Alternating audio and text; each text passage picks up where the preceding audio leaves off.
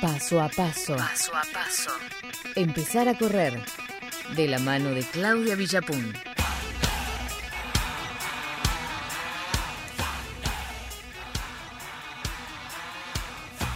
Ocho y 39 minutos, y por supuesto, hay acción, Clau, ¿qué tenemos para esta semana? Bueno, hoy vine a hablar un poquito de actualidad, ¿sí? De lo que está pasando, sobre todo aquí en Argentina y particularmente en la ciudad de Buenos Aires. Pero nos vamos a primero a situar en lo que está pasando en todo el mundo, ¿no? Venimos hablando nosotros de running y de las carreras virtuales, de esta moda que ya existe hace un tiempo, pero que ahora ya son cada vez más fuertes y son cada vez más las carreras que tienen esta versión virtual. ¿Esto qué significa? Vos te inscribís en la carrera, haces la carrera usando seguramente una aplicación que te pide la carrera en la que te anotaste, haces el tiempo en el lapso de tiempo que ellos te permiten, generalmente hay un rango de una semana, de unos días, para hacerlo, cumpliste, después te mandarán tu medalla vía correo. Bueno, ¿qué pasa? Se hizo una encuesta a nivel mundial, ¿sí? Lo manejó una marca de zapatillas conocida, hizo una encuesta para saber cómo está pegando el tema de la necesidad de la competencia de la gente y las ganas de correr o no.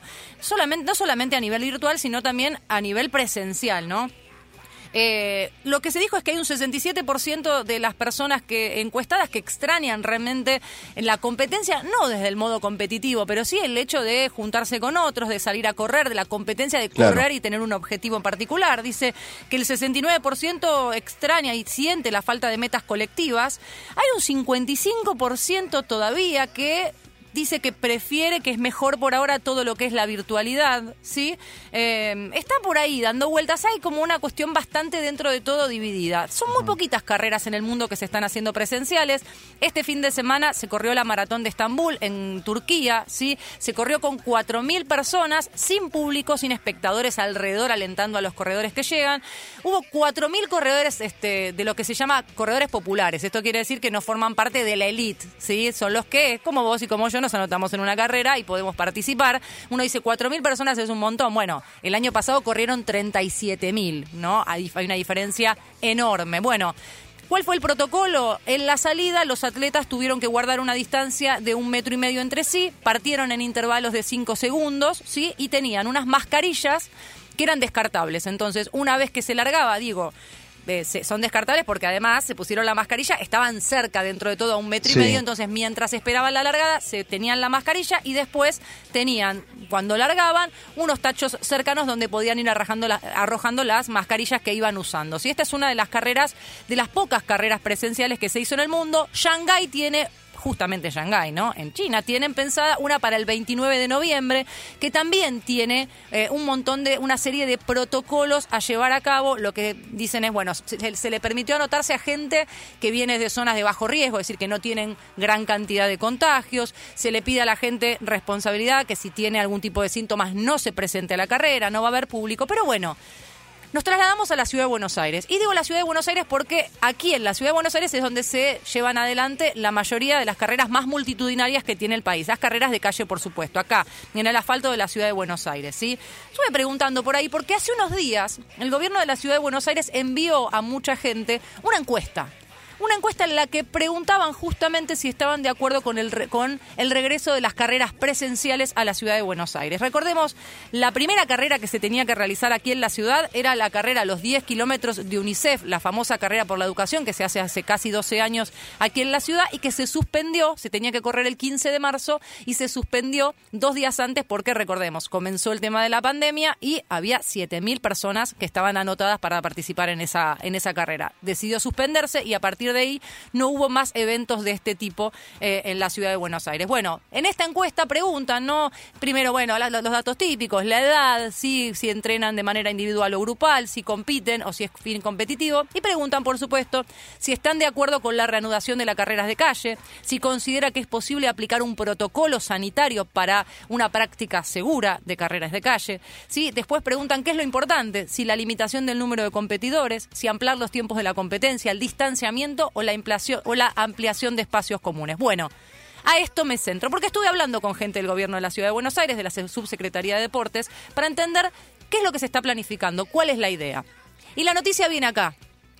A ver, ¿para dónde va? Obviamente todo depende de lo que decida el Ministerio de Salud. Sí, sin permiso del Ministerio de Salud Nacional y sin permiso del Ministerio del Ministerio de Salud de la Ciudad de Buenos Aires no se van a poder implementar las carreras. Pero hay un protocolo que ya está hace 2 meses y además hay una idea, ¿sí?, de que la carrera de calle, la primera carrera de calle, sea antes de fin de año, ¿sí?, y en el microcentro. Esto es lo que me dijeron como novedad.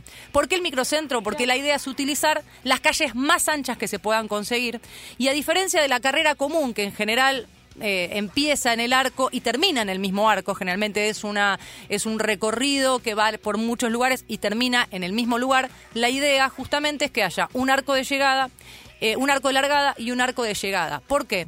Porque además, dentro de este protocolo que se está pensando para aplicar en la Ciudad de Buenos Aires y que, por supuesto, después se puede llegar a aplicar en el resto del país, es que haya, por ejemplo, una largada, ¿sí?, que tenga, sí, que sea de 3 horas. 2 horas en total son 180 minutos de largada. Entonces, cuando vos te anotas en la carrera, te van a decir, bueno, vos largás a tal horario y tenés que respetar ese horario. El horario de largada se va a implementar, por supuesto, por tiempo de carrera, ¿no? Si vos... No, ahí vamos a tener que respetar un poquito esta cuestión de tiempo de carrera para saber si corres muy rápido, porque si vos corres muy rápido y salís muy tarde, te vas a empezar a amontonar con todos los que ya largaron antes. Si vos corres... Claudia, en ese contexto, sí, en esa situación, sí, ¿cómo se manejan la cantidad? ¿No? Porque es un deporte, obviamente, de grandes masas. Exactamente. ¿No? Como decís vos, y la idea es tratar de achicarlo en esto de prolongar la partida, de separarlo por tiempos, sí, de entender de que entre rezagados y veloces podés llegar a armar pequeños pelotones, que es lo que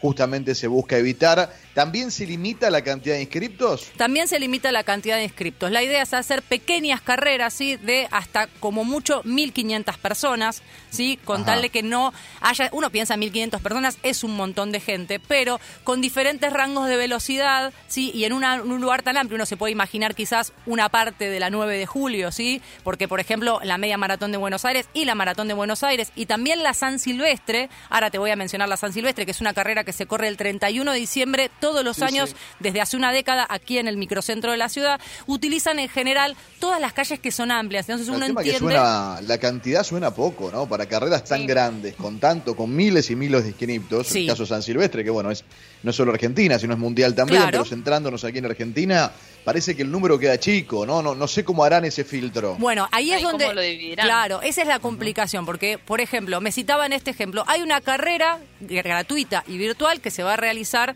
que se está en realidad ya arrancó la inscripción y se realiza a partir de este fin de semana. Recuerden, las virtuales vos tenés varios días para poder completar.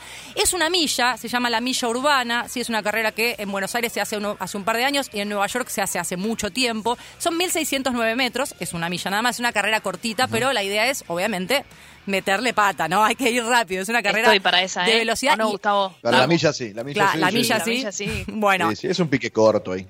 No tan corto. Esta carrera tiene la particularidad de realizarse al mismo tiempo en varios países. Esto es Argentina, Brasil, Chile, Colombia, Costa Rica y Panamá. Va a haber premiación, cosa que en las carreras virtuales no suele ocurrir, pero en este caso va a haber premiación. Bueno, me contaba el otro día... 30.000 personas ya se anotaron entre todas esas ciudades. Parece que hay como muchas ganas de empezar a correr, de presenciar eventos, de volver a esta cosa. Por eso arranqué contándote la encuesta. Hay un 67%, un 70% de la gente que dice, nosotros extrañamos esto de tener un objetivo, esto de poder participar, de competir, lo que se vive alrededor de un evento como este tipo, ¿no? Pero claro, estamos en pandemia.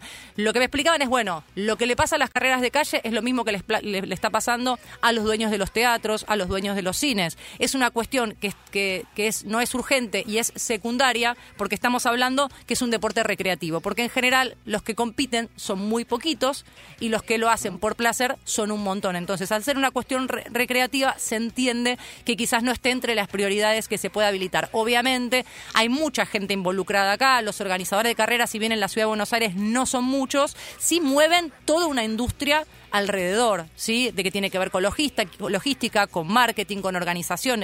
Es como en todos los eventos y como hablamos en algún momento del fútbol, ¿sí? No es un negocio también y hay gente que depende de este trabajo. Por eso también hay una intención de que se ordene y vuelva, sí. Ajá. Pasando en limpio, sí. Entonces, para aquel que tiene ganas de volver a correr en forma organizada, obviamente sí. Una competencia de estas características, ¿cómo pinta que va a ser y cuándo? Bueno, la idea, estamos a mediados de noviembre, la idea es que pueda haber una carrera en la ciudad de Buenos Aires antes de fin de año, no me pudieron precisar la fecha, yo me imagino ya para los primeros días de diciembre, fines de diciembre es caluroso, chicos, correr en la ciudad, la San Silvestre que larga a las 8 de la mañana ahí en el microcentro, es una cosa de locos el calor que hace a ese rato y sobre todo tiene en cuenta que va a tener estas largadas de 3 horas muy extensas para que se vaya haciendo en turnos. Entonces, antes de fin de año, la idea es hacer una carrera en el microcentro, 1.500 personas como mucho, como para empezar a darle forma a este regreso de las carreras de calle a la ciudad de Buenos Aires. Y seguramente, si este protocolo funciona, se va a ampliar al resto del país, que por supuesto tiene las carreras presenciales también suspendidas desde el mes de marzo. Perfecto, maravilloso. Entonces, 8:49 de la mañana ha pasado. Como todas las semanas, Claudia Villapun con su columna y el running, claro.